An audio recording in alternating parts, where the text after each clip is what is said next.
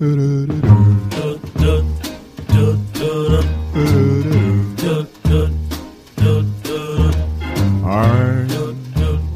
dreaming of a white Christmas, just like the ones I used to. All right, what is up? We are back. Life with Kenny podcast. Uh, I don't know what episode number this is, but we are in the. It's at least episode one. I think it's like six, episode six of movie night, and uh, yeah, maybe. we are watching a Christmas movie this week, and it is December second when we're recording this. Wow, so we're, we're not bad in terms of timing on this then. Yeah, man. I That's mean, pretty good. it's gonna be pretty tough releasing that last week episode, like the week of Christmas. We'll have to figure out maybe record two in one week, so it's not so difficult. But oh, maybe, yeah. there might be like a week or two in the new year, because you're going back home to England for a little bit. Yeah, back to the I'm being deported officially. Fuck off. they get me all worried. Finally, make a friend, and he gets shipped back to the other side of the world. Yeah, Donald Trump's caught wind that an immigrant has made it somewhere in the in the northern America. Yeah, I don't think he really has control over Canada, so I Oh, think he'll try. He'll come here there. personally. Right. well, uh, if if you're lucky, you might be able to hop on uh, Tim Allen's sleigh and just get a ride back with him to the UK. Wow, nice on Christmas seamless Christmas Day transition into the because movie. because this week we are talking about Tim Allen's 1994 classic, The Santa Clause. 1994. Wow, that's a year after I was born. Yeah, man, it was uh, a good old year for Tim Allen. Mm. He was on Home Improvement. He was killing it with Christmas movies. Um, Yeah. Have you? Let me ask you some questions here, Patrick. Okay. Actually, I should t- talk a little bit about this movie first. 1994, The Santa Clause, starring uh, Tim Allen, uh, Judge Reinhold, and Eric Lloyd as the son Charlie, and Wendy something as the wife. John Pasquin was the director, and it was written by Steve Rudnick and Leo Benvenuti. Uh, whatever. Not good enough. Uh, so, yeah, we were talking about The Santa Clause. Um, have you seen this movie before? I feel like I might have seen pieces. Yeah. But again, it's, it's something that I just maybe drifted across on TV. Didn't it's one of those movies that seems to be on every year, but it's never, um, never one that most people can remember watching. Yeah. And I think the biggest reason is like, uh, I remember watching this every year and loving it as a kid. But as I as I grew up and started watching it, I started to realize the dark tone that this has to it.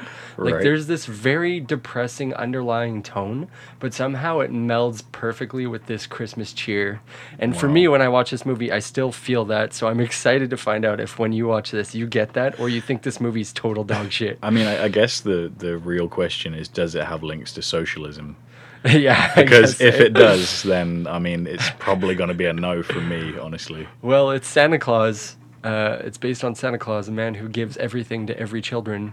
Every well, not every child actually. I guess there's Yeah. there's uh, good kids and bad kids. So Yeah, the bad kids get, what do they get, like a, a punch in the nuts, or is it a bag of coal? I think it's a bag of coal. I think it varies between countries. Well, I think originally in Russia, they get publicly executed. I think originally they put coal in the stocking, and I think uh, back in the day Santa Claus would actually just take the coal that's in the stocking and beat the children with that stocking filled with coal. That's amazing. But uh, yeah, I think I think due to uh, the politically I mean, culture, that's they, that's no longer Santa Claus. That's just a home invasion, right? That's Krampus.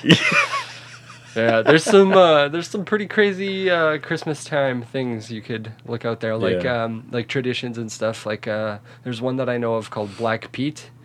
It's somewhere in Europe. I'm not quite sure where, but it's it's this guy who is in blackface, and he's basically like Santa Claus's slave.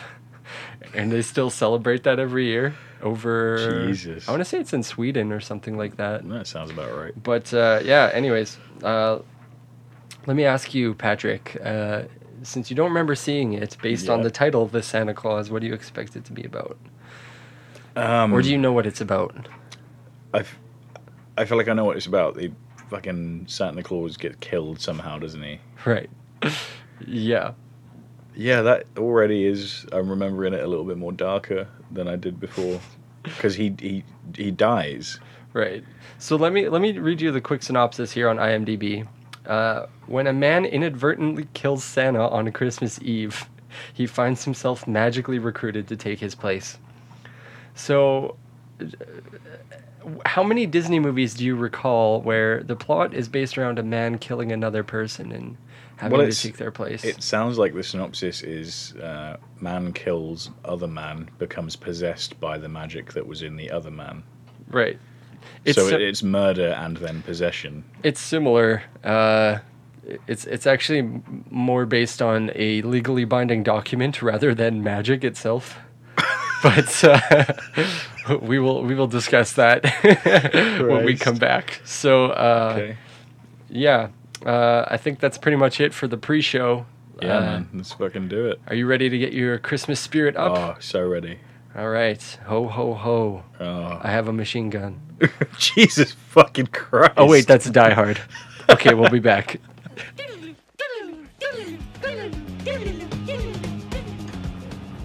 All right, we are back from watching Tim Allen's 1994 The Santa Clause. Uh, IMDb gave it a 6.4 out of 10. Rotten Tomatoes has a 74%. Metacritic has 57%, and 92% of Google users liked this film. Wow, that's not bad. So the ratings are a little bit over there, but it's not not too bad. Like it's over average, I would say. People have Yeah. rated it. So uh, I guess my first couple questions for you before we dive into discussing this and discussing some reviews and stuff, Patrick, is uh, do you regret watching this movie? Nah, it was alright. It was alright? Yeah. All right, let's let's talk about uh, your rating right now out of five before I talk about some reviews that people Um, gave it. Probably like a 3.5 or 4. Oh, that's not that's actually way better than I expected from you. Yeah, no, it was a it, it was a funny film. It was it kind of nostalgic. Just I, I did enjoy watching Christmas films when I was younger, I guess. Right. And It- it, was it was weird seeing it from like the adult perspective. A couple. This one especially, I think, Yeah. like this one definitely has a lot more of like adult tones and jokes, Mm. which I've written a lot of them down. So we will definitely touch on those. but uh, yeah. So, I uh, wasn't very prepared for this episode, so I was checking out reviews and doing some trivia, writing down and stuff while we watched this one. So, uh, a couple things kind of blew my mind. So, there, we're gonna do things a little bit differently for this one. So, hopefully, it doesn't go too long. But uh, okay, I'm gonna read you some reviews here, Patrick. Okay. Uh, so the first review I read was written by Braille Hater 222 Braille hater. on the 2nd of December 2018. So today. Somebody wrote What? this today. Uh, it gave it a 1 out of 10. and the tagline is Dear Santa. And this this says, I am writing this on the day after Xmas and I am very sad. I only received one of two presents I asked Fi. Since you ate my cockies, I will assume that my missing gift was a mistake. I will give you one week to fix this, Jeremy. And everything is miswritten, like completely miswritten. Uh, the next one, Wait a second. Braille Hater 222, written today, 1 out of 10. I, I recognize this. This is this is a kid's Christmas letter that he wrote to Santa. Dear Fatty, your threats don't scare me. I played your game and you did not deliver. This is not okay. I will give you one week and then you will pay. P.S. I don't know why you care that it is expensive when you have elf slaves to make things for you. I think you are naughty for having slaves. Yeah. Jeremy. This this isn't this guy's review. This is a kid's Christmas letter, and his parents pretended to be Santa, and started writing back to him, Right. and he started like threatening Santa, Really? fully threatening Santa. Yeah, and his, that's why everything's misspelt because it was by like an eight-year-old. Written today. 1 out of 10. Braille Hater 222. Dear Santa, I do not like that stunt you pulled with my parents. You are on my naughty list now. Be afraid. You look slow and easy to kill. Enjoy your cookies next year because they will be poison. I hope you die. Jeremy. So somebody today, of all days, went out of their way to comment this as a user review 1 out of 10 on the Wow. Santa Clause IMDb reviews. So this is what I was laughing about when I was reading it because the same guy wrote three fucking things, and these are the only three reviews that were uh one. Well, there was four, I believe, that were one out of ten. So I'll give you an actual one out of ten because I thought that was too weird not to read. Yeah, yeah. Oh, oh, there's that 10 minute loop of R. Kelly that I was just watching. That's uh, that. interesting thing to be be watching and just have queued up on your phone, Patrick. It's usually what I watch while I'm uh, taking a poo. Just helps me get it out. Okay, so this one's uh, an actual one out of ten rating uh, by Universe in Coincidence, which is quite the username. Uh, January fourteenth, two thousand six. So this guy watched this and wrote it like almost three weeks after Christmas. Mm. Why would you submit yourself to this? Warning: spoilers. I was forced to watch this with the family when it came out. Tim Allen is not funny.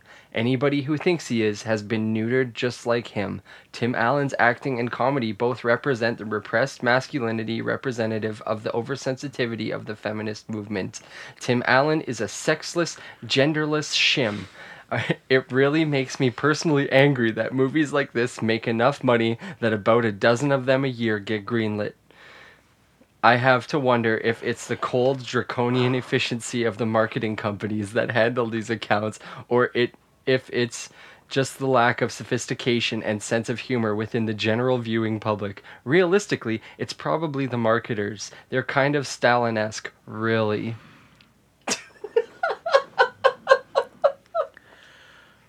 Wow. So I, I that was this the guy's vocabulary is fantastic. that was the only other one out of 10 that was given for this movie. I guarantee you could ask him to pick out a picture of a vagina and he probably wouldn't know which one to go for. My favorite quote from that was Tim Allen is a sexless, genderless shim. Isn't Tim Allen like the man that's famous for like being toxically masculine and going on a fucking show about men being manly men and using tools to build things? What, why? Why would you write a review like that about a know. fucking Christmas movie Right. that no one's gonna read apart from us, apparently, Right. because that's what we now do, which is fine. And the thing is, is absolutely nothing from that is actually reviewing the movie. It's just about Tim Allen Yeah, himself. maybe it's like Tim Allen's childhood friend. yeah. They, they, they both went to acting school, but Tim Allen got the big break. Or maybe we could be like more tie it even more in with the movie, and maybe it was one of the bad children that didn't get a gift from Santa Maybe, Claus. yeah, one of the ones that he beat with a bag of coal. Oh yeah, by the way, that one was also signed from Jeremy. No, I'm just kidding. fuck's sake. I'll try and find that actual Facebook post because it is hilarious. yeah, that'd be funny, man. his um his his parents wrote a letter back to him and said, um, because you've been so rude, we've taken away um one of his like electronics, I think. One Right. His like his Nintendo DS or something. And he, that's when he wrote back. He's like, "Dear Santa, I don't appreciate that stunt you pulled with my parents." it's so good. so Patrick, have you yourself ever written a letter to Santa? Um, I think I did once, maybe. Yeah. So you grew up with Santa in your household then, like the idea of Santa. Yeah, and stuff. we did. Yeah. How old were you when you learned Santa wasn't real, and how did you learn? Just out of curiosity. I can't remember, you know. I feel like I knew for a while that he wasn't real, Right. mainly because I started eating the cookies that my parents left out. Right. And you Um, didn't think Santa would they be woke mad? up in the morning and I could hear him talking. They were like, "The fuck, where are the? Oh, so they thought Santa might Did actually be real did eating the you- cookies? Did you eat those?" And they came up to me and they were like, "Paddy, did you um, did you touch the cookies that were on the side, mate?" I was like, "No, no, why?" You got to do it in your little boy voice. No, no, mummy. Why would I eat the cookies? Yeah, because I sounded like that when I was little. No, mummy. no, mum, that wasn't me. It must have been Santa. it was Santa Claus. they were just they thought we had a fucking home invader that came in and ate our food. With a little boy voice. Yeah, man. So that was I think we started realizing as well. um, Right. once the presents started getting a little bit less Yeah. interesting. See, I was about six, and uh, my cousins, there, there, there were assholes my whole life. Yeah. There was one time they poured dish soap into my grandma and grandpa's washer and dryer and destroyed it, filled the basement with bubbles, and they fuck? blamed it on me and my younger brother. And we got like we got disciplined pretty fucking hard for that because we wrecked a brand new washer and dryer apparently. And uh, they're the same cousins that basically just like ran up to us at Christmas time and were like, "You guys are stupid if you believe Santa's real." And I'm like, "I'm six years old. like, give me that at least. Like, life is gonna be hopeless and depressing for the next like 50 plus years. Hopefully, fingers crossed. I live that long, but like." Give me Santa Claus for a couple more years, man. Jesus, that's brutal. So uh, after that, me and my brother, uh, there was a couple years where we still got gifts from Santa after that, and we uh, had them under the tree for a while. They were never delivered on Christmas Day. They were always under the tree from Santa before. Yeah, that's what I always found confusing as well. And uh, me and my brother knew they were secretly from my parents. And there was a couple years where we actually straight up, like one year in particular, I remember we unwrapped all of our presents when my parents were gone for the day. And then we tried rewrapping them, but it was like all the wrapping paper was torn up. So it looked like children had opened their presents and retaped everything to make it look like it wasn't ever opened. But it was like obviously torn up. The worst part was knowing that I got a Yu Gi Oh game for my Nintendo. And, uh, I was like looking up cheat codes for it for the next three weeks, and then Christmas came, and that present was missing because my parents knew I loved that one, and they, I knew I was getting it, and they were like, "Yeah, we know you guys opened your presents, so we returned them," and we were like, "No, no, no, please don't do this to us." And then like an hour later, they were like, "We didn't return them, but like don't fucking ever do that again." You know who I feel bad for is the kids who write a letter to Santa right. and their parents take them to a post box and watch them put it through the letterbox, Mm-hmm. knowing full well that it's just gonna get shredded. Well, there was a thing in uh, Canada actually for a really long time. There was, uh, you know how like the the postal codes here are a combination of letters and numbers, Same as in England. six letters and numbers. Uh, so it's letter number letter number, right? Uh, so they do H zero H zero H zero for the postal code and email it, and the people who sort the mail pull it aside and they actually send it to a certain place in Canada. It was something that I think the government did, where they actually opened the letters, got the kid's name, and they sent a generic Santa Claus letter back to the kids. So the kids actually got letters back from Santa. Wow. Yeah, it was like a really cool thing that they like. They they definitely advertised it on some kids' uh, TV channels back when I was younger, and I, I don't I never did it myself, but I just remember thinking that that was like such a cool thing that we had. Yeah, that's pretty sweet. So it it's kind of cool that like that was a thing. I don't think people. eh, Well, as far as I know, people don't really keep up with the tradition of Yeah. Santa Claus as much I, as d- I do remember be. one Christmas. Um, we actually spent it in the states. We were in um, the Rockies, I think, with my godparents and my um, parents as well. And um, my godparents showed me this website that you could like watch where Santa was in the world. It was like a live tracking for Santa. Right? Yeah, yeah, It was super dumb, but like me and, And my he- sister were just watching it for hours, waiting. yeah. So silly. And then that was he, a nice he got uh, chased down by a homing missile. Right? Yeah, then the FBI got involved. They seized the house and the laptop, tried to trace Santa's IP address. Well, we'll talk about uh, the FBI and SWAT teams getting involved with Santa Claus later when we discuss this movie. But uh, for now, uh, I'm going to read you a couple more reviews. Go for it. Uh, this one's a 5 out of 10. It was written by Living Dog on November 21st, 2004. Uh, the tagline was tolerable. Some comedians get worse with age and popularity. I think that they begin to think they can do anything and it will be immediately accepted by everyone. Wrong! Steve Martin, Eddie Murphy, and now I add to the list Tim Allen. This movie is so bad that I felt pain forcing myself to sit through it. I wanted to see Dolph Lundgren show up and fire blazing hot lead at everyone who had a speaking line in the movie. Judge freaking Reinhold? How'd he get kidnapped into doing this mistake?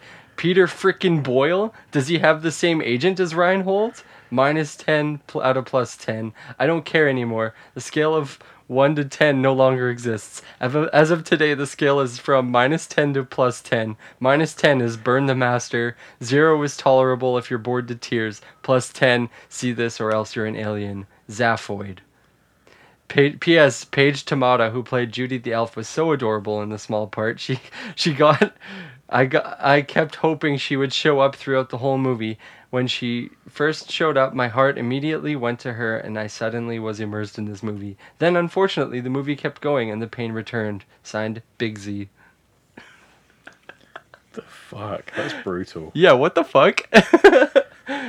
That's like a 0 to 60. Uh so that guy has a mental illness. I, th- I would say so. It's pretty safe to assume. Yeah. Uh, could you do me a favor, Patrick? Yeah. Can you move the mic a little bit closer to your face? Oh yeah, I'm a bit far Sorry, away. buddy. How's this? That's way better. You need to be able to hear the mouth noises. I suppose. All right, this one's the final review. okay. Uh, it's by Ashley Chica, 2001. It was written December 13th, 2003, and it's a 10 out of 10.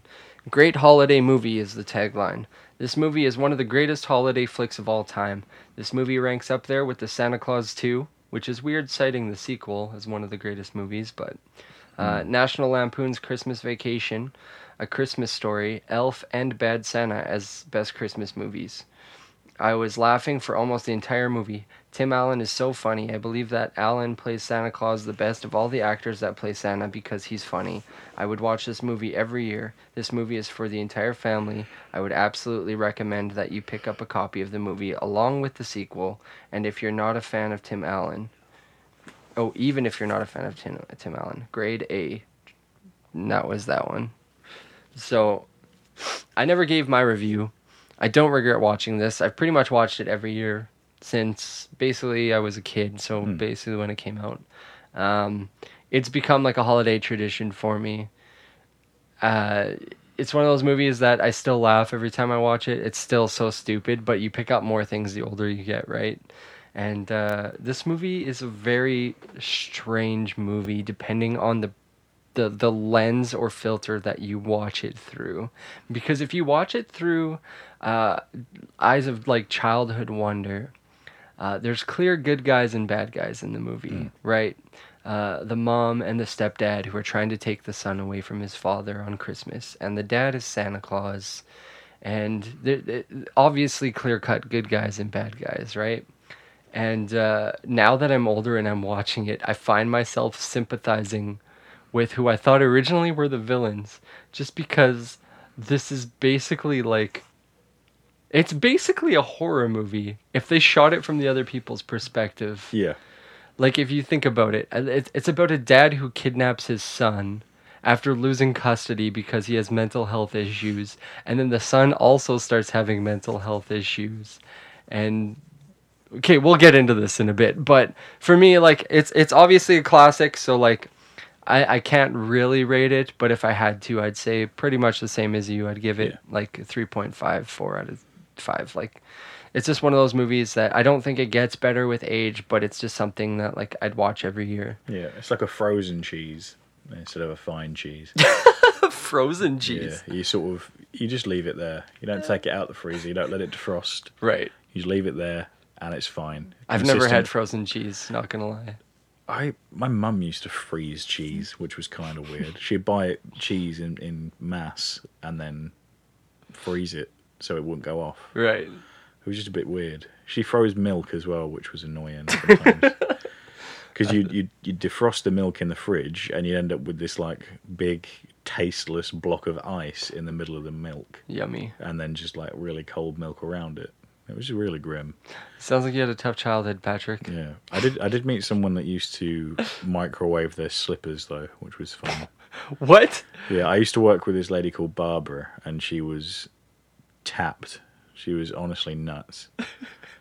She like Did she think your dad was Santa Claus or what? no no. She's I'm talking worse than this, man. Well, she barbecued. She she once told me that she had a tiled ceiling in her bathroom, like a mirrored tiled ceiling, Interesting. so she could see everything that was going on up in there. Interesting. Yeah, I- I'll tell you some more stories about Barbara. yeah, we'll have time. some Barbara stories one day. we'll just have Barbara's a, a very funny lady. we'll have a day of Barbara stories. the day of Barb. All right, so I have some trivia. I think we're gonna do some trivia quick before we discuss the movie because there's a lot to discuss in Okay. this, and uh, the trivia I think is like pretty interesting too. This movie is one of the few movies that I think has a lot of interesting trivia. So, Uh, this is one of the first ones. All of the trivia, pretty much most of my information, I get from the Internet Movie Database, or IMDb, or as Patrick likes to call it, IMBD. Yeah. Uh, so the trivia is found on there as well, and I just went through and selected uh, some of the things that I thought were the most interesting. So here we go. Are you ready, Patrick, Yep. for some fucking Tim Allen trivia? Go. Do it. Hit me. For one week in November 1994, Tim Allen had the number one movie at the box office, which was this movie, the number one rated television show, which was Home Improvement, and number one New York Times best-selling book, Don't Stand Too Close to a Naked Man. Tim Allen has had a criminal record, and Disney has a no hiring of ex-cons policy. An exception was made in this case. Do you know about Tim Allen's criminal record? No, what did he do?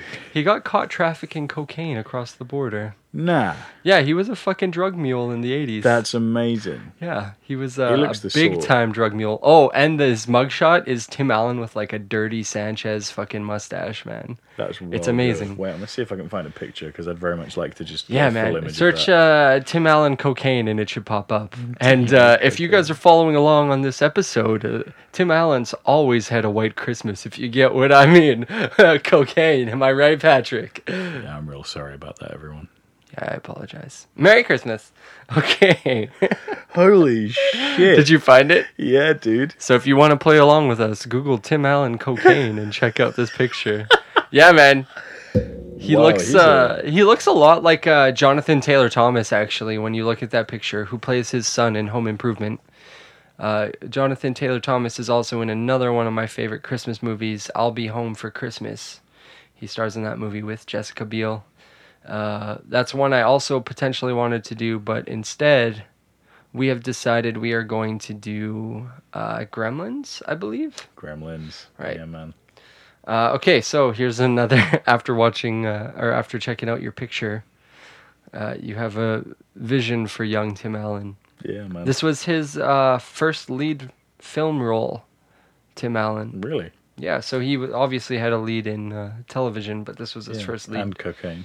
Right. So what's inter- what's interesting about uh, this being his first lead role is uh, he definitely had to uh, beat out some competition for that. Would Oh, you like to Would you like to know? Yeah, go. Okay, so I got to scroll down because there's a lot of fucking competition. I had to copy and paste like 30 names. What? Robin Williams, Harrison Ford, Mel Gibson, Jeff Bridges, Michael Keaton, Michael J. Fox, Jim Carrey, Alec Baldwin, Kurt Russell, Patrick Swayze, Pierce Brosnan, Rowan Atkinson, and Tom Hanks were considered for the role of Scott Calvin before they- Tim Allen was eventually cast. Wow. Coincidentally, both Tom Hanks and Tim Allen would go on to star in Toy Story together, which was released by Disney as well. So That's all of those lead men. Uh, also, another one. Notice how they're all white. The original choice was Bill Murray, and he turned down the part. Uh, and then Chevy Chase was also considered, but scheduling conflicts for another film forced him to turn down the role. Jesus, man. So imagine being. I don't know if Tim Allen was just so good he beat them all out, or if he was like literally their last choice for the role. But he he must have done a pretty good job if it was number one in the box office that yeah, week. Shit. Um, on older releases of the film, Tim Allen made a sarcastic remark in the movie which included the line 1 800 Spank Me. During the film's release, a woman from near Cleveland, Ohio called the supposedly fictional number for her curious grandchildren. It turned out to be a phone sex line. However, it wasn't until 1997 when Disney received complaints from parents whose children called the number and racked up huge phone bills did the studio action take action and cut the line for future releases. Disney also said that they would purchase the phone number to disconnect the service. This part of the film is also cut in DVD's release. On television broadcasts, the phone number is changed to 1-800 pound. So, That's amazing. yeah, parents were complaining because their phone bills were getting racked up a little That's incredible. too much. What was the number again? 1 800 Spank Me. Yeah. and Disney now owns the rights to that apparently because they had to they purchase do. it. They already own the rights to that. Uh, let's see what else I got here. Uh, so the role of Scott Calvin was written with Bill Murray in mind, but after reading the script and being offered the lead role, he declined, saying that he didn't think it suited his humor. So could you could you imagine seeing this movie with any of those actors I'd previously mentioned and it having the Um, same effect? Probably Michael Keaton. I Yeah. mean, he was in Jack Frost, right? Yeah, yeah, that was a good one. So he was in a Christmas movie. imagine watching this with Rowan Atkinson as the lead role. If he if he was just exclusively British, If he was just fun. Mr. Bean. yeah, that'd be brilliant. Uh, okay, so during the tour of his workshop, Scott Calvin tries a tool belt and then shakes his head as if to indicate that tools aren't for him. It's a reference to Tim Allen's then hit TV show Home Improvement, where his character's life, Tim Tim the Tool Man Taylor, revolved around tools. Did you ever watch Home Improvement? Really? Yeah, It was like one of the classic like American TV shows. yeah, I know. Um, according to the making of TV show, Tim Allen was miserable while shooting this film. It was shot in the summer in a non air conditioned building when he was in full costume with the fat suit and facial prosthetics and beard and the Santa suit. He was so hot he had to take frequent breaks to cool off. When he got too warm, he would occasionally forget about the children who were playing elves and start cursing. On top of that, the Santa suit rubbed his neck and caused him to develop a painful rash. Fuck, that's brutal. Imagine going through all that and having to be like cheery Santa. Ugh. Like it would be perfect if if he had filmed the first half of the movie after having to wear the suit the whole time because he his character at the beginning was just so fucking belligerent. Yeah, so and, salty. and like yeah. Uh, so Bryan Cranston and Jeff Daniels were both considered for the role of Neal Miller, which was uh, Judge Judge Oh, yeah. Yeah. Uh, do you know Jeff Daniels? No. He is Harry from Dumb and Dumber. Oh yeah. Yeah, yeah. So Yeah. him as as uh, as Neal. Uh, Eric Lloyd, who played Charlie, wore fake teeth for the movie because he accidentally knocked out his front teeth right before filming began. Wow. So the whole movie he had fake teeth in. Didn't notice. No, Some of the special effects were bad, but the practical effects were good. they were. Yeah, this reindeer looked dope. Okay, so that was the trivia for this movie. Jesus, man, that's crazy. All right, so let's let's talk about this uh this movie. Okay. Uh, I wrote down several things, so I think I'm just gonna start talking about it while Go you for it. scratch your junk. And, No worries. Uh, you can. I just, it's the right nut. You're doing the old pinch and roll. Oh, dude, pinch and roll, pinch and roll, pinch and roll. I've done that more times than stop, drop, and roll. I think even if I was on fire, I'd probably still go for a pinch and roll. Well, you obviously haven't had uh, Christmas dinner at Scott Calvin's place because uh, you'd be uh, stop, dropping, and rolling constantly. Yeah, I got like a loose bit of fabric in these fucking boxes, and it's like it just slowly tickling my nut. Okay. I'm good. So the film opens up with. Uh, do you remember how it opens? Um, he's on his way back from a business trip or something. No, it starts with Oh, the, cri- the Christmas party. Yeah, So Christmas he's party. at a Christmas party, and uh, he gives this big speech about the company and how they did so well this year and stuff. And he's like, "We at this company are all about family, but luckily the families aren't here." And then the line that I wrote down was, "Which is why Johnson's secretary is sitting in his lap." Yeah, So right off the bat, they're throwing in adult jokes that are we're going right over five year old me's head, uh, which I thought was a funny line to kick it off, right? Uh, and then it cuts to him leaving the Christmas party. He's he's driving in his car, and he's calling his wife. So like this is 1994, probably shot 1993, I would assume. Uh, and he has a phone in his car, which is pretty amazing and he's on the phone with his ex-wife saying like hey i'm gonna be late to pick up the kid. The traffic is terrible. And while he's bitching about this it's panned out. The car's literally driving by itself. There's no traffic anywhere. He and he starts- starts yelling at nobody for cutting him off. That's not very ladylike he's yelling. Uh just just I don't think the type of jokes in this movie would have been as effective if they were being shouted by Bill Murray or anybody else. Uh, so then uh, he picks up Charlie for Christmas dinner and uh, takes him home and he's basically I think it's like his first. it- It's kind of insinuated it's his first Christmas being a single dad, right?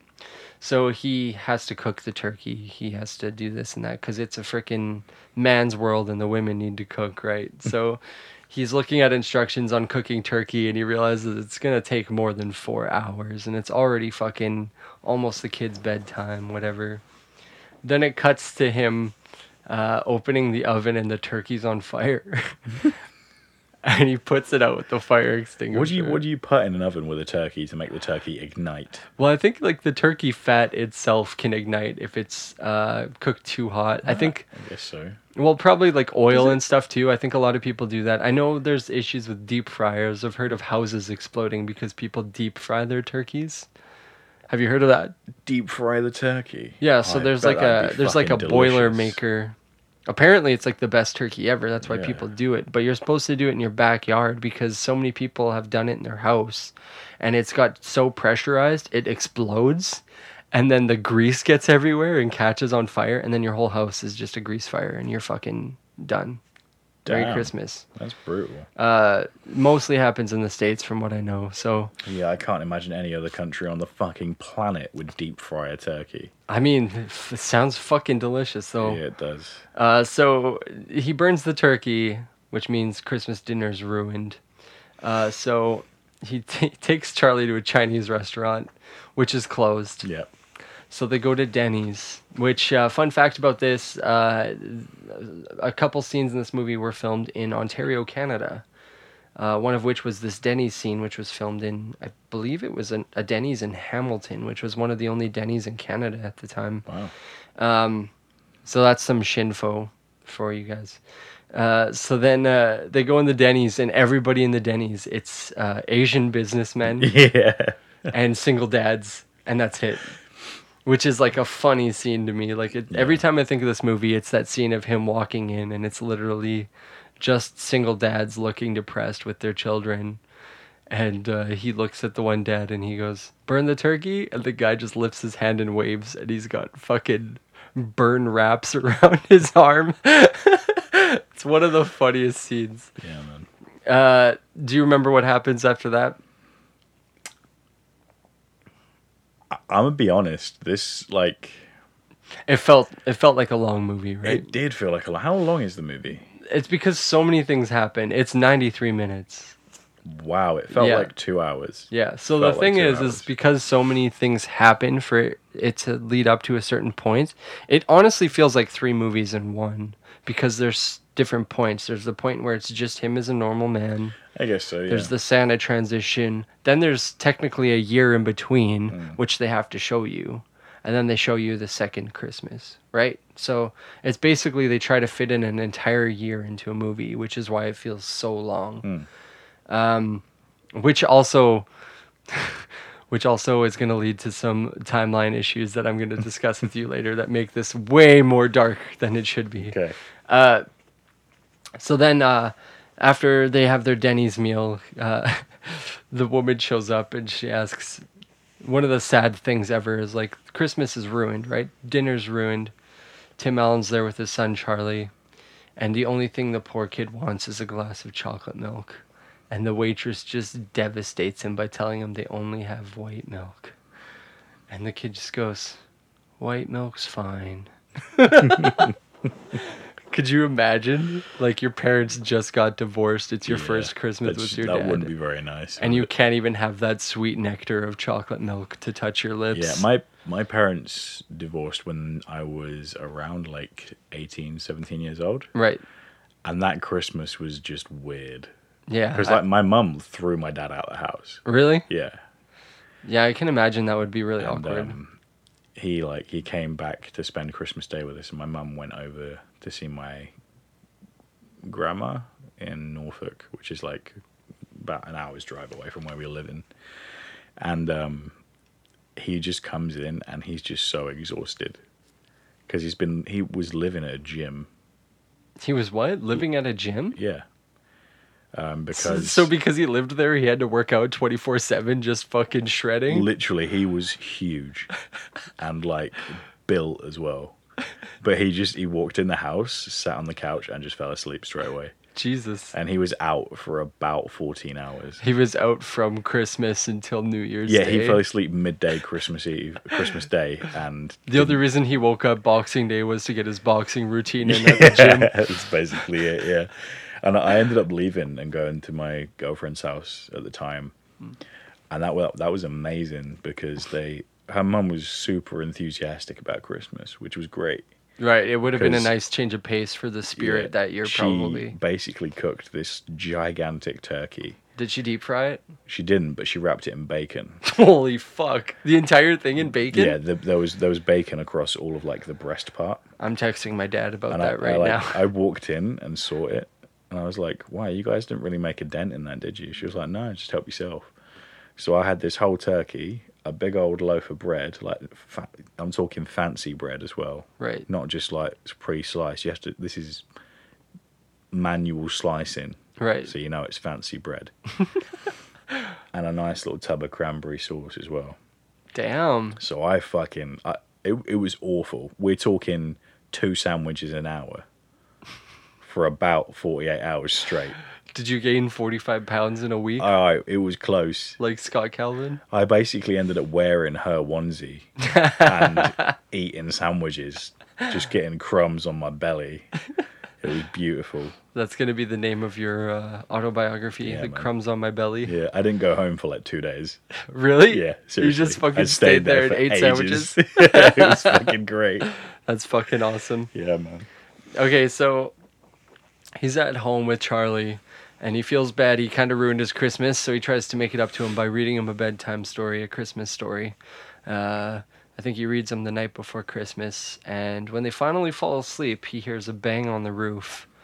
And Charlie comes up, wakes him up, and says, Dad, Santa's on the roof. And Scott Calvin's just like, Go back to sleep, you're nuts. And then he hears the bang himself and he gets up and he thinks there's like a burglar or something which like makes sense like if i was a burglar christmas time would be the time to go in and break in and steal shit because like there's all these gifts people just bought Yeah. right so I did. I did like how they filmed that bit. It was the dad was just so serious because he there was a fucking potential home intruder, right and he's telling his son to just stay still, and he's like, he looks genuinely a bit scared. Mhm.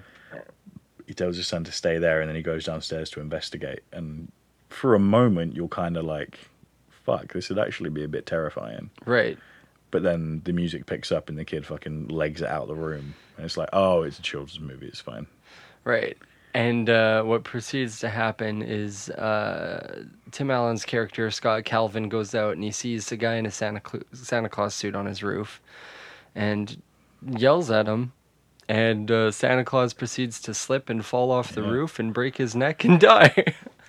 Just fucking Dunzo straight away. He- So he uh. Tim Allen kills Santa Claus in a way, and uh, he's checking Santa for ID, thinking that it's still like some mental patient who's breaking into his house, and finds a business card that says Santa Claus, and he gets very confused by it, but uh, reads it, whatever, and then uh, it says put on the suit.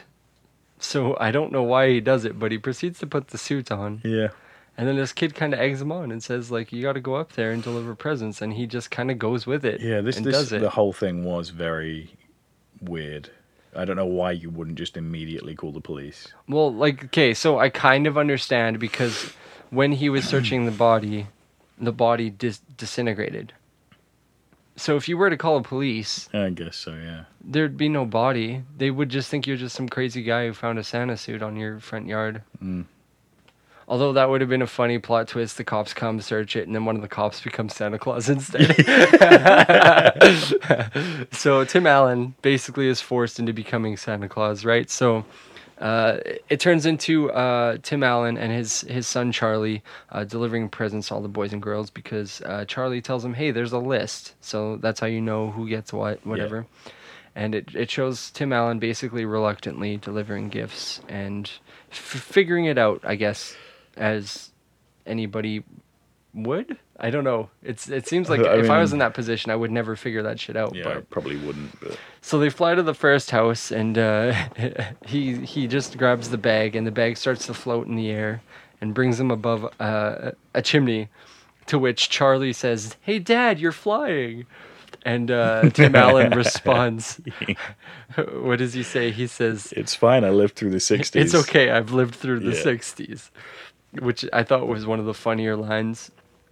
He goes in the house. He starts putting presents down, and these Rottweilers come up and start snarling at him. So it's not off to a good start. The dude's just kind of getting annoyed at it. And then a, a dad gets up because the dogs are barking at someone. There's an intruder in their house this time. And uh, the guy starts firing a shotgun or rifle of some sort at Santa Claus. See, which- that that would have made for quite a funny movie as well. Like Tim Allen gets It shot just dead. it just keeps getting transferred Yeah, to so the next person. Tim Allen gets shot dead. Tom Hanks. yeah. Tom Hanks, Tom Hanks gets, gets shot killed. dead. Bill Murray. Bill Murray's dead. Fucking yeah. I don't know Norman Reedus, however old he was at the time. Okay, so then uh and then once he gets away, he's already like done with the Santa thing. He's fucking sick of it at this point. The very first house he goes goes to, he gets shot at. A dog tries to attack him. His kid like convinces him to go on. What are you gonna do? Your kid's there, right? Mm. You just lost the divorce. You gotta you gotta do what you can to stay in the You good books. do the, the standard single dad thing and just try and find something to entertain him with. Right. So you go to the next house and there's a little girl sleeping on the couch. And you're Santa Claus, right? So you're putting toys under under the tree and you're pissed off.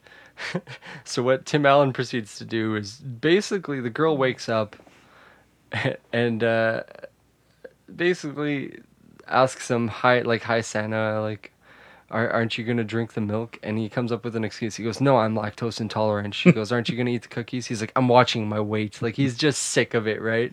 And then as he's saying this, he's literally throwing her gifts at the tree. Like he grabs a doll and he throws it like baseball pitches it into the Christmas tree Just head first. which is like fucking hilarious. Then he goes face to face with the girl when he tells her he's lactose intolerant and just takes a bite out of celery, which I thought was an odd choice. But it was like the whole thing of like it's pitching Scott Calvin is just kind of this Grinch type guy who all he cares about is money and business and and uh, eating healthy and all this stuff. He's very um, American Psycho esque, uh, but he uh, it, it kind of sets that up and he he uh, goes to the next house. He pulls a canoe out of the bag and he knocks over the entire tree. And he, you can tell he's just getting more and more sick of it right? Yeah, man. the tree falls over. He doesn't want to pick up the tree so he just grabs out the paddles and just whips them at the tree as well. Like he's done I've, I've done that so many times with various inanimate objects. just throw it. Like you, you, you put something on the counter and then you move a little bit and it knocks over. right So then you pick it back up and you move again and it falls over straight away. So then you pick it up and just launch it across the fucking room because it's starting to do your tits in. And then it breaks and then you've got no more of that thing anymore. right Just this endless cycle of rage against things that don't even have any thoughts. patrick I, I think you need to see a therapist about your your anger issues Oh, I, I I feel like I might have. I'm a pretty chill guy, but like, I the thing that really pisses me off is things that should stand up on their own but don't. so, Like toddlers. Toddlers, yeah, primarily. But like, I, I don't know, like um, sweep just- sweeping brushes. sweeping brushes Yeah, just I just literally put it in the corner. So it's leant up against the corner, and somehow it fucking springs out of the corner and chases me across the fucking room. I think did this happen back in England or here? Because if it was England, I think you just got your acceptance to Hogwarts that day, and that was why Hogwarts the, can the broom dick was. if that's what I'm in for. That's probably why the broom was chasing you across the room. yeah, no, I, I graduated Hogwarts in 2004, so I didn't really get into the higher education version. Of Right. it. Um, but I, I tried, but I just I didn't get the acceptance letter through. I think they were t- the student loan, especially for Hogwarts, was Right. something else, man. well, you, I, I heard, I heard a rumor actually why you got kicked out of Hogwarts. You went to necromancy class, and they saw you having sex with a dead body, and you just said, "Oh." It's not necromancy if you bring it back to life You first. were like, mate. "Oh, necromancy, not necrophilia." It's not necrophilia. We'll I bring brought it- it back to life. Bringing back the bingo for the Christmas Christmas episode. That seems appropriate. Uh, Harry Potter, also Christmas movie or not, Patrick? Harry Potter, I just I can't get on board with. in general, Yeah, just in general. I've, I don't know. but not a Christmas movie. I wouldn't say so. No. Right. Well, I've heard people argue that it was wait. because there's like a In- scene in it, but it every- covers four fucking years of a child's life. Yeah, in every movie they go across like most of the seasons. Right. So usually there's a bit where there's a Christmas. So Christmas movie? One of them probably is. One, Yeah. two, or three, maybe. I don't know. Fucking Jesus Christ. I mean, that ruined and made Daniel Radcliffe as an actor. Because Right. now he can't be in anything else because he's just Harry Potter. Yeah, I've tried watching a few movies and it's tough. It's not great. Uh, so then, uh, the way that the night ends is it ends with uh, Scott Calvin and Charlie flying back to the North Pole on the sleigh, and the the reindeer, which actually looked really fucking good for Yeah, look- animatronic yeah. reindeer in 1994. Uh, they were at the North Pole, and the reindeer just fucked off and left them there in the middle of the sleigh, which. Scott Calvin just kind of shrugs off, but if you think about that in a real life scenario, That's terrifying. you're left in the middle of butt fuck nowhere on a sleigh with no way home, with you and your child. Like, what goes through your head? At one point, you have to think, like, I'm gonna have to eat this little fucker. Yeah. I mean, Like, Yeah, how long would you wait?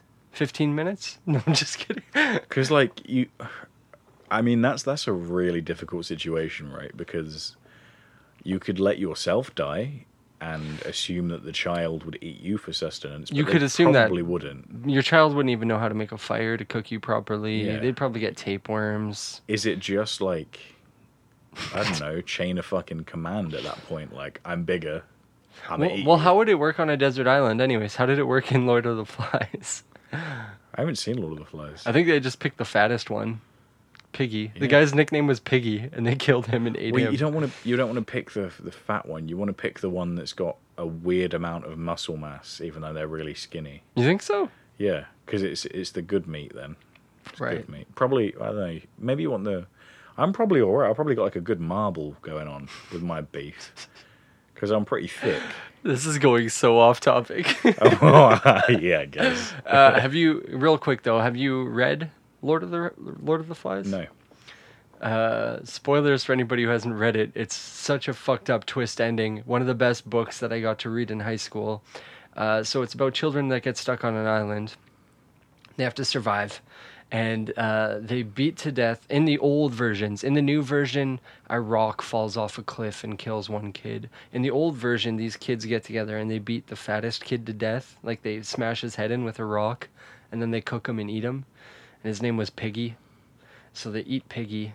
Uh, so they participate in cannibalism, and the twist in the movie is they were just on the other side of the island that they were supposed to go to. So if they would have walked two miles in the one direction, they would have hit mainland and reached people. But they were they were uh, too afraid to. Yeah, it's one of the best That's twists. kind of like the mist ending as well, isn't it? Yeah, we won't talk about the mist ending though, because we might watch that one day. Oh, so. yeah, dude. Uh, but anyways, back to Christmas, sorry.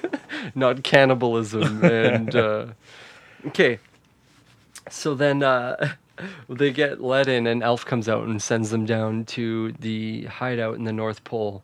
To which you right away responded with, "Why does the North Pole look like a gypsy camp?" Well, have you um, ah, what movie is it? I think it's. Have you, have you Borat? have you seen the Sherlock movies? Uh, I definitely saw the first one. I like I like the first one. Yeah. So the the second one, they end up going to like um, Romania, I think, Okay. and they're like in the woods, and there's this big gypsy camp, and it just reminded me of that.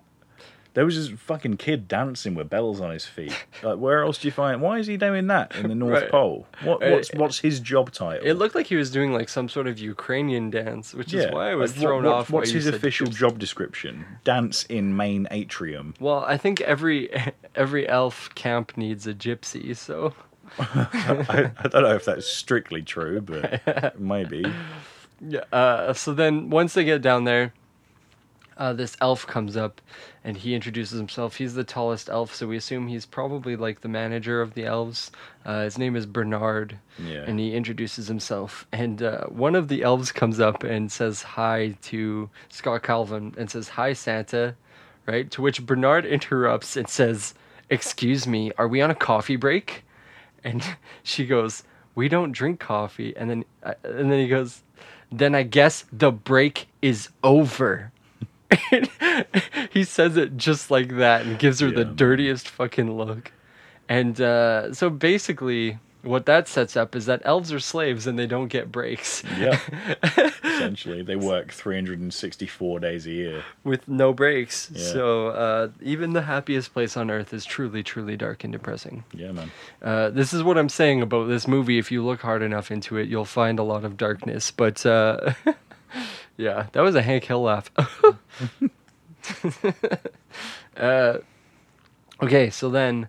Uh, I, what I wrote down is I realized or I noticed that uh, Bernard is a complete dickhead to every elf that he encounters. Like he's Yeah. not nice to anybody, but then as soon as he sees Charlie, he starts kicking his ass or kissing his ass, which is Santa Claus's son. So it's got to be just because he's the slave master's royalty, right? Like he's I mean, I guess so.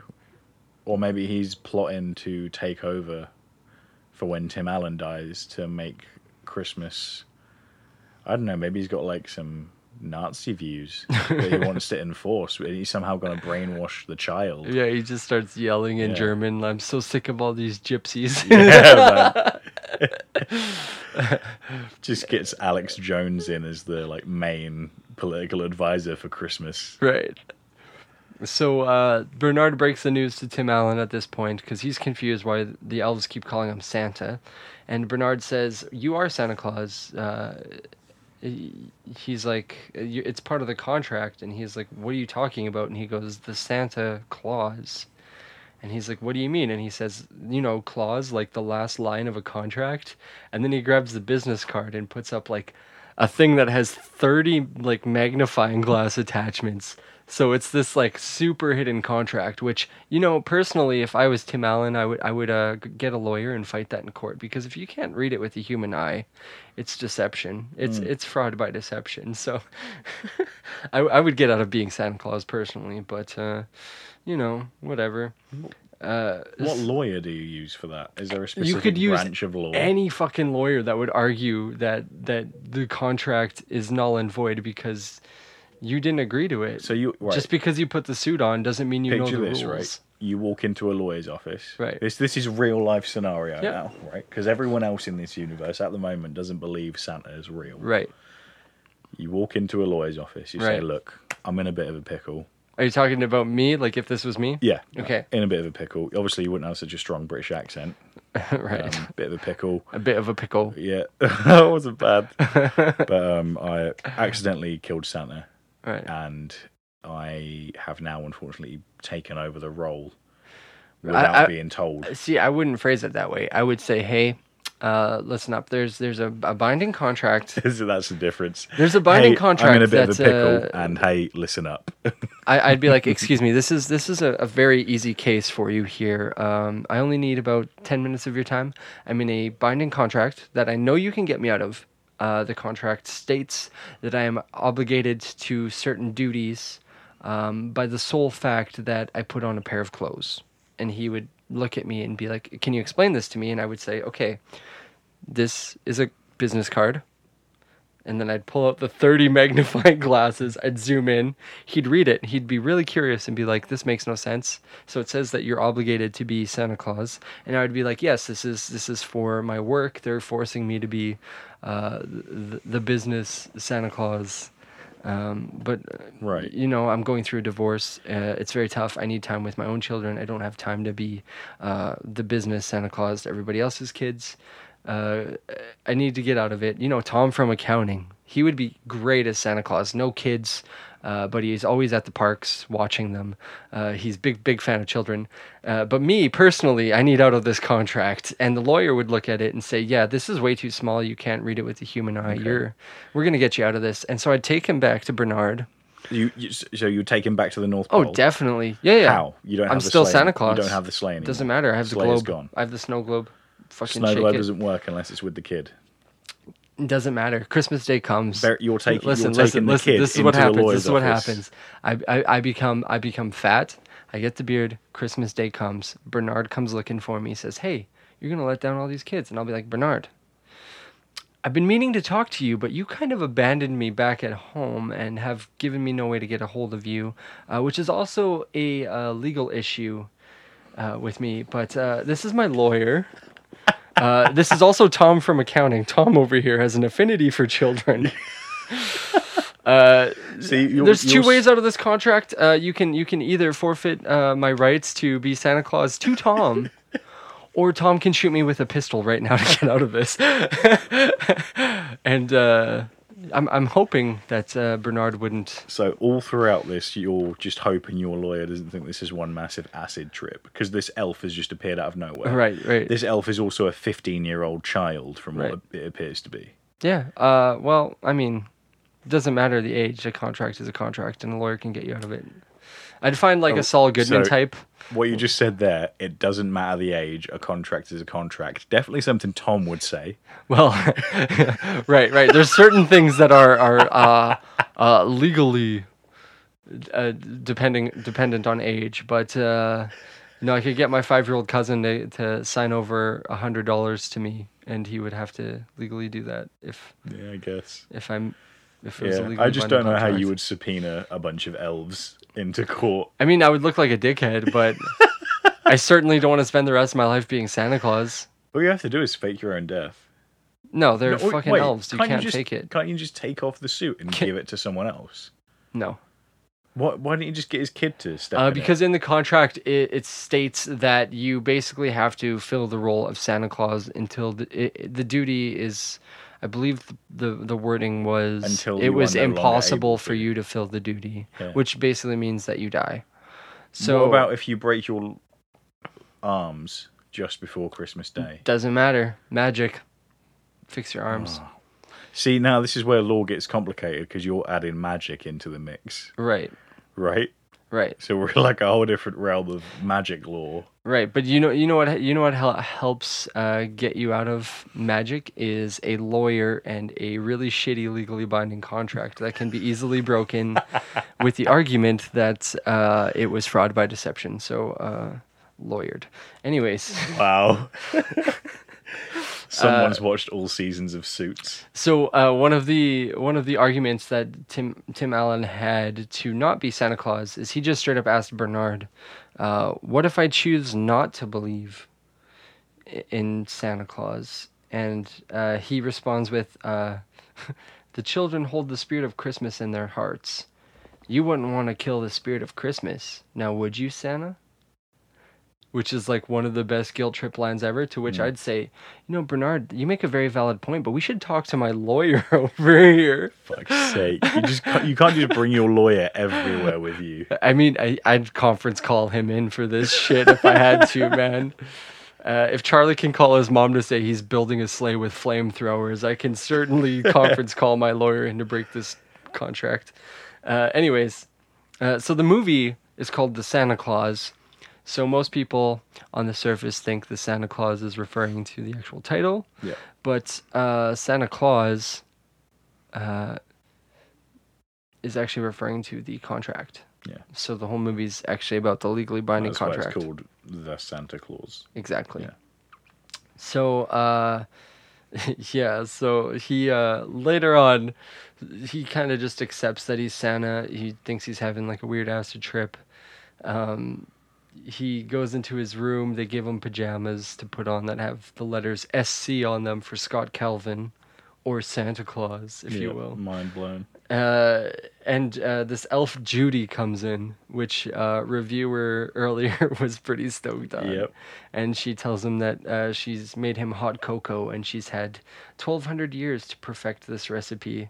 Uh, Scott Calvin then says, 1,200 years? I must say you look pretty good for your age. To which Judy replies, Thanks, but I'm seeing someone in wrapping. which I thought was such a fucking Yeah, funny, man. like, throwaway joke. Uh, so Santa Claus falls asleep next to his son, wakes up in the morning in his own bed.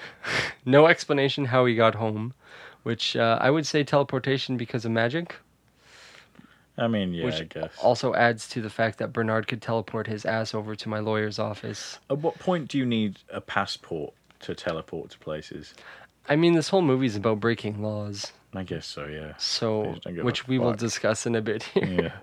Uh, so he wakes up in his bed at home and he doesn't. It, it seems to appear like he doesn't remember anything. He has pajamas on, and his ex-wife shows up to pick up their son uh, for Christmas Day, and uh, um, she asks. She says, she says, "Nice pajamas. Where'd you get them?" And he's he says, "I don't know actually." And uh, Charlie automatically starts telling him everything. Oh, Judy the elf gave it to you, and he's like, Judy the elf, like so confused. And the mom's looking like, what is this kid talking about? Because they had the discussion that they were going to tell him Santa Claus wasn't real, and all of a sudden he thinks elves gave his dad Christmas gifts, and this kid goes on a rant about how elves are real, and they rode in the sleigh and were with reindeer, and you can see the mom's face like just overcome with concern. Yeah, man. So you're in her position. You go to pick up your kid on Christmas. You were just discussing with the uh, ex-husband of yours about telling your kid about Santa Claus not being real, and uh, he doesn't want to tell the kid. Uh, but he agrees. You guys will deal with it, whatever. You come in, and it seems like it's him trying to win the divorce because now the kid's so set on it, right? Uh, and the it, it proceeds with uh, Charlie getting in the car and he's talking about how his dad's Santa Claus now, and the uh, stepdad starts to get concerned because he's a psychiatrist and he's starting to see that this kid truly believes his dad is Santa Claus, and Scott Calvin's very confused by the whole ordeal, but uh, he proceeds to. I believe this is the scene where they drive away and he starts saying something about that he sleeps naked normally. yeah. And then a mom walks by with his daughter and he's tries to justify what he was saying, which was pretty funny. And then it cuts to this part. It was uh, take a parent to work day at Charlie's school. Yeah. And uh, it starts off with a fireman. And he says, Remember, kids, there's nothing worse than third degree burns. And it cuts to the teacher and she says, Thank you. And I think the whole class will join me in saying, We're sorry about your partner. So grim. And then so- it cuts to the shot of the kids just all open mouthed, like, what? So what that implies is this fireman was just telling this tragic story about this man being burned alive, essentially. Incredible stuff. Uh, so this is what I'm saying: is little jokes like this thrown in that I did not pick up as a kid Yeah. that now are hilarious.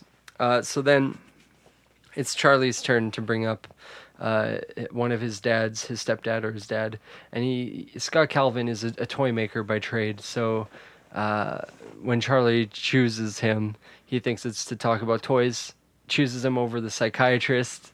Uh, he goes up there to talk about toys, and Charlie proceeds to tell the whole class his dad is Santa Claus.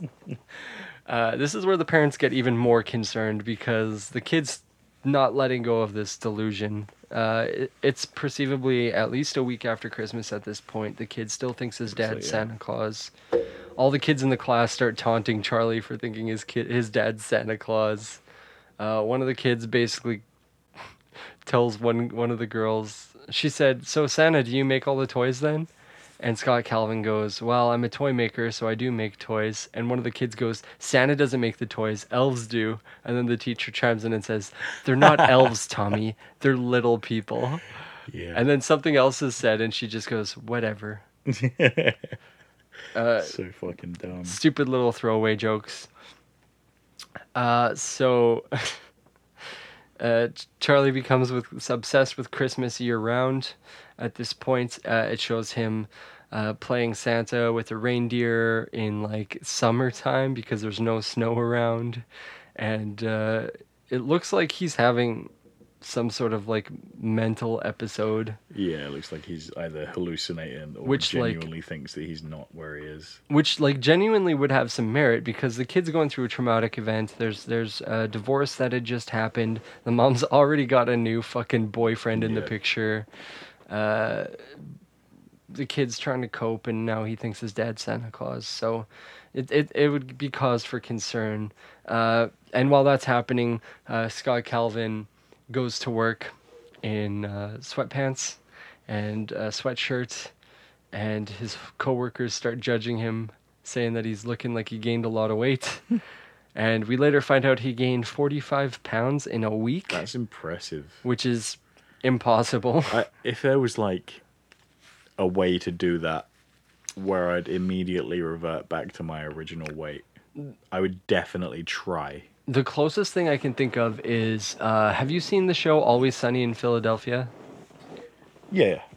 Do you know Mac, the character Mac? Yeah. So one of the seasons, he purposely gained, I think, about fifty pounds just to prove that you can still like perform well and be overweight as an actor. And then he proceeded to shed all of that weight, and now he's just jacked as Yeah, fuck. He is. So like actors do that shit all the time. Um, but I don't know if it would take a week. I think it probably takes a lot longer because I feel like your stomach would probably burst before it expanded enough. I wonder if there's a world record for most weight put on in a day. probably two pounds.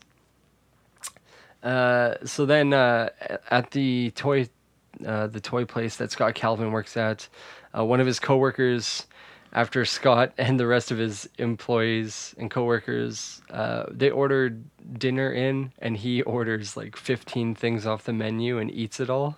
Yeah. And his coworkers are looking at him disgusted. Uh, one of the coworkers starts um, pitching a new toy. Do you remember what that new toy is, Patrick? The uh, doll. Oh no, the the tank. Yeah, the Santa, Yeah, the, the Santa Santa tank. Panzer. Wow. So they pitch a uh, Santa Claus on a tank, and uh, Scott Calvin's not having it. He gets up and he grabs a cookie and he starts saying, "Santa needs a sleigh. You can't have Santa without a sleigh or a reindeer." And they're like, "Dude, it's it's a fucking toy." And the boss pulls him aside and tells him to go see a doctor and a shrink and deal with his shit because he's gained a lot of weight and something's up, right? Yeah. So this is what I'm saying is there's two perspectives from this movie. We see it from Scott Calvin's perspective, but if you saw it from everybody else's perspective, it's a very dark, depressing movie. This guy is just going insane. You, yeah, you're this guy just got divorced. Yeah. He's gained 45 pounds. He thinks he's Santa Claus. His Growing kid thinks he's. Santa Claus. His hair's going white. He's having like crazy out of personality outbursts. Uh, it, la- later on, cuts to him uh, sitting on a bench. Uh, children are flocking to him while he's watching children play soccer, Yeah. Which would look creepy. You have like a, a Oh yeah, he was sat 200 on the bench man. and really did look like a sex offender from a distance. Which is the first thing you mentioned, and this little girl kind of scoots her way over there, and she climbs into his lap. Oh yeah. So imagine being a concerned parent watching this happen. A little girl walks up to a stranger on a bench, climbs Yeah. into his lap. There would be at least four dads with their guns out, Right, pointed directly at you. Right. And she asks for some ballet slippers, and then it it cuts to uh, the mom getting out of the car, perceived like sometime later, and uh, it shows what she sees, and it's a lineup of kids waiting to sit on his lap at this point. So your ex-husband, who thinks he's Santa Claus, is at your son's soccer game, sitting on a bench, letting children sit on his lap. That's fucked up, man. Yeah, like cops would be called. Does not look good on paper. Cops would be called. Uh, she grabs Charlie, takes him away. So originally, I was like, when I was a kid, I thought the mom was a villain for doing this. Now, as an adult, I'm like, yeah, hell yeah, she should Yeah. grab her kid and take him away from that. He looks like a sex offender. Uh, then it cuts to him at home, Scott Calvin. He gets hundreds of boxes delivered. Uh, it's a list, Santa's list, and he has to go through that shit. Uh, and while he's sorting through that, uh, the parents are concerned and they decide to take Charlie to a judge to be interviewed about the state of their mental health and see if they could get full custody. So they do get custody taken away from Scott Calvin, which is even more depressing. Uh, oh yeah, that was another thing is uh, when when uh, Scott Calvin and Charlie uh, left the North Pole, Bernard told them that he had to return on Thanksgiving, right? Yeah. So he did. You remember him saying that, right? So it cuts to after the judge takes away custody from Scott Calvin. It cuts to Thanksgiving. Uh, Scott's walking by the house. So U- U.S. Thanksgiving is in November. Uh, Scott's looking in, seeing them having Thanksgiving dinner. Charlie looks sad. He goes up to the door anyways, even though he knows he's pretty much got a restraining order. Uh, asks if he could see his kid, and uh, the kid throws him a snow globe, which makes him remember that he is actually Santa, which is perfect timing because it's Thanksgiving. Yeah. So he has to go back, and he realizes he has to go back. And Charlie asks if he can go with him. Scott says no, but Bernard shows up. yeah says, "Yeah, you can come with us, kid. That's fine." So basically, Scott Calvin kidnaps his child on Thanksgiving, which is in November. Just keep this keep this time frame Okay. in mind here. November, uh, Scott Calvin disappears with this child. Child's missing, no contact. The mother just remembers seeing them together in November. Uh, so a warrant for his arrest is placed with the police. Yeah. Uh, cops set up uh, phone taps in their place. Uh, they're looking for the child. They have no leads on where this missing child is. No leads on this this insane man who thinks he's Santa Claus. Nothing, right? Uh, you're the mother. You're freaking out. This guy, it's so out of character. Took your kid, ran. Uh, so Charlie calls his mom. Uh, close to Christmas time. Um, I'd say probably middle of December, right? He tells his mom he's working on a new sleigh and he's with the elves and the cops are trying to trace the call and he hangs up right before they get the Yeah. trace. Uh, and then it shows uh, Scott Calvin talking about the flame flame proof suit with the elves. And one of the funny lines he says is he says, "But what'll happen if I fall off a roof?" Which I thought was a funny throwaway line. Yeah, man. Uh, then it cuts to the cops again uh, after the wiretap, and it shows to them peeling out of the police station, playing ZZ Top, while Santa's getting ready to go deliver presents. So, the timeline is Thanksgiving till Christmas. Santa Claus has Charlie. The cops have been looking for him for a month. They know the missing child is alive. They don't know where. Uh, this is this doesn't make any sense to you. Are you confused by this at all? Well, yeah, I, f- I kind of forgot that there was a, a big old gap between Thanksgiving and Christmas. Right. There's like a whole month. So a missing child for a month, and that's why the cops are peeling out and shit. Yeah. And uh, Scott Calvin just nonchalantly working on toys, packing shit up. Uh, and then it shows him going house to house again. Uh, Santa visits the girl who last year, whose doll he whipped at the tree. Uh, he comp- she compliments him by saying he looks fatter this year. He thanks her and then he drinks the milk and eats the cookies, but he says the milk tastes sour. And she Yeah. says, It's soy milk because you said you were lactose intolerant, which I thought was like another funny callback joke, right? Uh, so then Santa goes to Charlie's house, which is what you told me it was. I thought it was a completely random house. Yeah. Uh, and we should we, we see police officers swarming inside the house yeah, on the Santa Santa sting operation. the Santa sting. Uh, and then they, they pick him up and they carry him out without letting his feet even touch the ground. Yeah. They like And he must have weighed, what, like at least 200 pounds at this at point. At least 200, 250 probably? Yeah. Uh, so then uh, he gets put in prison and the elves get called. Do you remember what elves stand for? Um, efficient, liberating, flying squad. Yeah, the effect of liberating Ugh. flight squad, which are jetpack elves. Yeah. so stupid. So they're little kids with jetpacks that fly to the prison and let Santa out. Uh, is it, so they go to the they go to the house. They pick up Charlie, who was sitting on the roof since Santa's been arrested. Uh, essentially, uh, pro- probably because uh, the reindeer fucked off, I guess, and just left Charlie there. Yeah.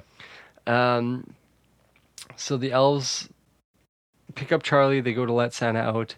They go to the police station, and there's a police officer there just chomping on a donut. You see the door open, but he doesn't see like an adult walk in, so he assumes the child's here. He looks over, and there's like these six elves, and he goes, "Who are you kids?" And he's then the elf says, "We're your worst nightmare. We're elves with attitude." Oh, God. And I remember you cringing so fucking hard I when they didn't said that. enjoy that, man. So the elves proceed to gift wrap the cop to his chair.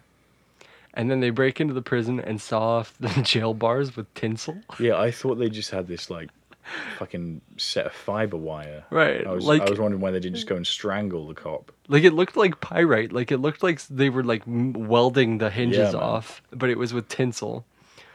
Uh, so then, then uh, they let Santa free. Santa goes back. He brings Charlie back to the house to uh, get his hat back. I don't remember. Was there cops outside already, or the cops pull up when they find out Santa returns? Oh, the cops pull up. The SWAT team. Right. arrives. So they they just leave the house because Yeah. Santa's caught. Right. Uh, oh, let's talk about how they started arresting like every mall cop Santa ever. Oh yeah. yeah, that was where we saw the the only black guy. The only entire black guy in the movie was a mall cop Santa that they arrested. Yeah. The the no, we didn't even see him getting arrested. The only time we saw him was in the, In the lineup, lineup. in the jail. So, um, so Tim Allen shows up to his ex-wife's house, drops Charlie off. Uh, basically, the, the, the, he looks a lot like Santa now at this point. Charlie's still calling him Santa Claus. Uh, the mom doesn't know how to react when he shows up with Charlie. Charlie hugs the mom. They're just overwhelmed with joy that their kid's back, but they aren't calling the cops or nothing. They're just kind of like, No. this dude just broke out of jail, but our kid's back, whatever. And then uh, he proceeds to suggest that Charlie stays with them uh, for Christmas Eve. And she just looks at him and goes, Oh my God, you are Santa. Yeah, she just comes to this striking realization. Like, instead of looking at him and be like, Of course he's staying with us. We have full custody. You broke the law and kidnapped our child for a month. He's supposed to be at home with us. What are you talking about? Um, so, like, at this point, I'm questioning, like, why the fuck aren't they freaking out and calling cops? Uh, but then the cops roll up, right? And uh, this is after Bernard shows up and starts eating. Uh, yeah, he just rolls out Neal's some pita. Mexican food. Yeah. yeah, and he he just rolls in and says, "Santa, we got a lot of work to do." And Neal's like, "Can you see how much he's feeding into this delusion? He even hired this guy to dress like an elf, right?" Uh, so, yeah, she realizes he's Santa. Neal's not sure what to think. Bernard fades away, and then Neal just has a pita, and the person in front of him's gone, and he's he he's having a mental Oh, breakdown at this point. balls, man. Um, so then the wife or the ex-wife, I guess, her gift to him for Christmas was burning the custody papers. Uh, and this is when the SWAT team surround the house just in time to see Pan- Santa pull away on the sled, right? Uh, so when Santa pulls away on the sled, uh, I guess the cops just decide like, "Hey, case closed. We're gonna peace out now," and they just abandon the place. Ten minutes later, Charlie shakes his uh, snow globe, and Santa comes back. Yeah. And the cops are gone. Gone. Mi- Within you 10 can't even hear sirens. This guy's a They're fugitive. This guy kid- kidnapped a child for a month. Uh, I don't know any cops gone. that would, just let that they, slide. Would they genuinely just accept the fact that he was obviously just Santa? Even if the mom was like, "I dropped Like, the charges." what if he'd like, actually fully kidnapped someone else's child? Right. Would they still just let him go? Oh, it's just Santa. It's just fine." Santa. Exactly. Oh, he just he broke into your house and molested your kids. Oh, well, it's just Santa. Who said anything about molesting? What? I'm just he's committed one crime. Like, what's to stop him from doing this? And then he flies away on his fucking sleigh, and everyone's like, "Ah, it's just, it's just Santa." Yeah. And that your daughter, Mike? Oh, oh, oh, she's gone, isn't she? Well, I mean, thank God they made the Santa Clause 2 because in the Santa Clause 2, he has to find a wife to stay Santa Claus, right? Uh, wait, what? yeah. Um, so he does find a wife, but they do it through like normal means. They make him go on like online dating and shit type things, Wow. which is better than the alternative of having to find a wife at the North Pole, which would just it- look like pedophilia, E- even though they're little- 1200 years old. A little bit, yeah. Uh, At least it's, it, they could have made it just Tinder. Right. That'd be funny. So do you remember how this movie ends? It just fucking. he he throws them generic gifts. Neal Oh, gets the hot dog whistle, and then uh, she says that Charlie can go for a ride on the sleigh with him. And then the way it ends is is Santa Claus and Charlie pull away on the sled, and the mom's just yelling at them to not go over the ocean, and she starts yelling Scott, Scott, Yeah. and that's how it ends. Weird. Weird ending. Weird ass ending. Yeah. Weird movie when you think about it. Quite weird. Really dark and weird. I feel like they, they wanted to do other stuff with some bits, but then they were just like, ah, no, we don't have time. Just leave it like that. Right. It's, it's all right.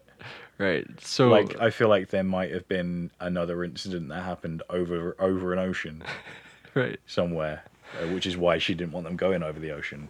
I think this is one of those movies that would benefit from like one of those uh, trailers that are cut. Like there's the one for Mrs. Doubtfire where it's cut like a horror movie. Like if you cut this movie into Yeah, like a like man that. just having a psychotic break and kidnapping his child and Yeah. stuff, like that would be the best. Um, okay, so so out of this whole movie, who would you say you liked the least? Who would you say the villain of this movie is? Um, I didn't like the psychiatrist guy. I thought he was a bit of a dick. Judge Reinhold. Judge Judge Butthole, yeah. We welcome back to sixth grade, boys. It's all going off in here. Yeah, I thought he was just a bit of a cunt. Right. You know what I mean? He, he, like he's he's coming into a family, kind of new to everything, and he's like legit trying to take this kid away. Right. I, I would not want to have anything to do with that. I'd, I'd, I'd be saying to the wife, like, look, I, I support whatever you want to do, but none of this is my decision. Right. like, if you want to try and get full custody, go for it. Right. That's fine, but that's not my choice. I wouldn't be like grabbing the fucking kid, like, come on, you little shit, this way. I'm your daddy now. I'm your daddy now. Like, it's just weird, isn't it? Right. I'd feel so uncomfortable with that. Yeah, it would be really fucking weird. Um, so, on a scale of one to ten, how much in the Christmas spirit did this movie put you in? This is a new question I'm going to ask for the Christmas movies. Um, Where would you rate this on the Christmas spirit, like I'm holiday movie scale? Probably like a 15% at the moment for Christmas spirit. Really? primarily because there was a lot of death in this one. the one person died. Yeah, but that person was Santa. Right. You know, when you start a movie by killing Santa, the Christmas spirit of it all is It literally of- dies. Yeah, He lit- like the Christmas spirit literally dies. officially dead. Although some people would argue Jesus is the Christmas spirit, I mean, who also literally died. yeah, well, true. Well, no, he didn't. Pro- not not via Not- Tim Allen though. Not literally. Let's say Jesus died about as much as Santa Claus in this movie died. You know, two fictional characters. oh, oh, oh, dangerous. I must. We must have had bingo by now. I mean, probably yeah. necrophilia, religion. right. Yeah, all- Okay. all So so this movie, uh, Christmas Spirit for me. I give it about a six or a seven. It's just a Christmas movie for me. yeah, Uh, next week's movie we're gonna watch. Better watch out. nice. Uh, I will tell you more more than more people than just one Santa Claus die in that movie. Uh, from what I remember, uh, it it blew me away. There's some unexpected twists in the movie. It's an all around good time. It's a really good horror movie. Uh, it's basically exciting. it's it's like I said it's it's it's Home Alone except he if, if he wasn't just injuring the burglars he was actually murdering Okay, them. I will pick up Taco Bell on my way here. Okay, that sounds good. Um, so next week we will watch Better Watch Out, and then followed by that we will watch Gremlins, and then last but not least Die Hard. Die Hard. Wow, I haven't seen that for a long time. So at the end of the month we will rate these movies on which which of them we would say are the most to least Christmassy. Cool, cool. So uh, yeah, this was movie night, uh, Life with Kenny podcast, and uh, Patrick, thanks again for You're very welcome. being here, and uh, fuck you, Judge Reinhold. yeah, man. And Tim Allen, please carry on doing coke because I feel like that'd be very interesting to listen to slash watch. Is it? you can't just sign off with the uh, the Home Improvement Tim Allen doing his weird grunts, but as Santa Claus. Merry Christmas.